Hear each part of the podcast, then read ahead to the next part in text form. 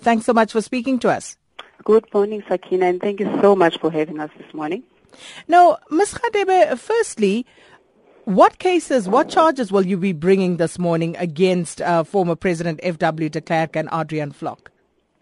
Um, the matter of the charges can only be discussed at the police station where ARAF will be launching itself. Unfortunately, if people are interested, they need to get there so that they get access to the charge sheet so they can see all those details.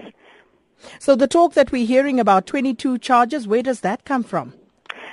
Um, ARAF is a newly um, founded organization. However, we have attracted individuals from the legal um, from the legal fraternity who have, you know, committed immense amount of time doing research on these charges, you know, and we really sympathize with them because it was a really traumatic um, experience. Because if you if you would um, go through the charges, you realize that most of them have been you know, swept under the, the carpet. Nobody wants to talk about the crimes that FW um, committed during um, the apartheid regime. In fact, we also know that he refused to um, apply for amnesty, which to us effectively translates to him, you know, not admitting that he, is, he has wronged humanity through apartheid.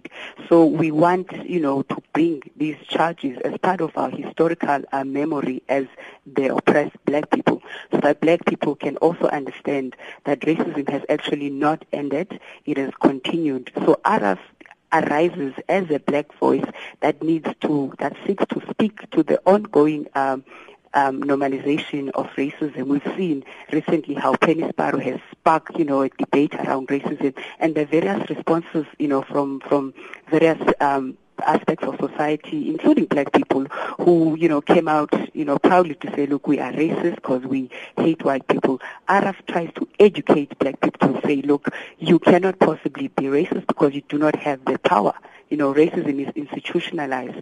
People like F.W. de Klerk are still in power. They are still um, in possession of institutional means, you know, to bring up black people or to continue perpetuating racism. You will recall that um, on the 15th of January, the FW de Klerk Foundation, you know, filed a complaint against the Human Rights Council, and in that list it had, you know, 45 names, and most of them were black people, which effectively translates that black people, the victims of racism, um, are now perpetrators of, of racism. We cannot accept that. We cannot accept that when black people speak their truth, they are therefore um, labeled as racist to silence them.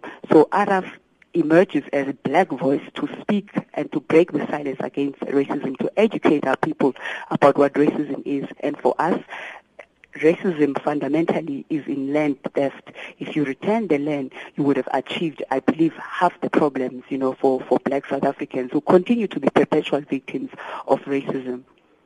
So, will that form part of the charges that you'll be laying here? Land theft? Would that be some of what you'll be dealing with? Not, not precisely. These are criminal charges. These relate to incidents, you know, the massacres that were committed and were not recorded, you know, so we want to bring this to the people of South Africa, especially black people. So why only F.W. de Klerk and Adrian Vlok? This is just the beginning, and I think um, FW is paraded, both FW and Vlok are paraded as the champions of reconciliation. Um, you know that he's a um, Nobel Peace Prize war, um, holder.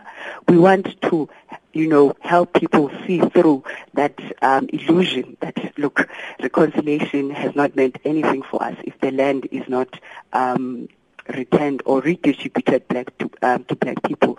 So Adrian Vlok can continue watching um, black people see uh, and claim that he has reconciled, but it is meaningless if it does not translate to the repatriation of stolen property of black people. So these two for us are mainly the beginning because we realize how they've been used to neutralize, you know, the, the black voice and therefore to under, um, to suspend the proper analysis and understanding of what happened to us when we gained so-called um, democracy in 1994.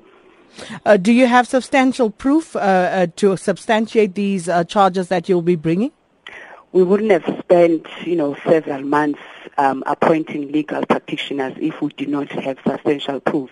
And like I said, I think the press, the members of the press, need to be at Hillbrow um, 11 o'clock at 11 o'clock this morning to get access to this document and they can verify them and come back to us. But as they stand, everything has been, you know, done properly by a legal team.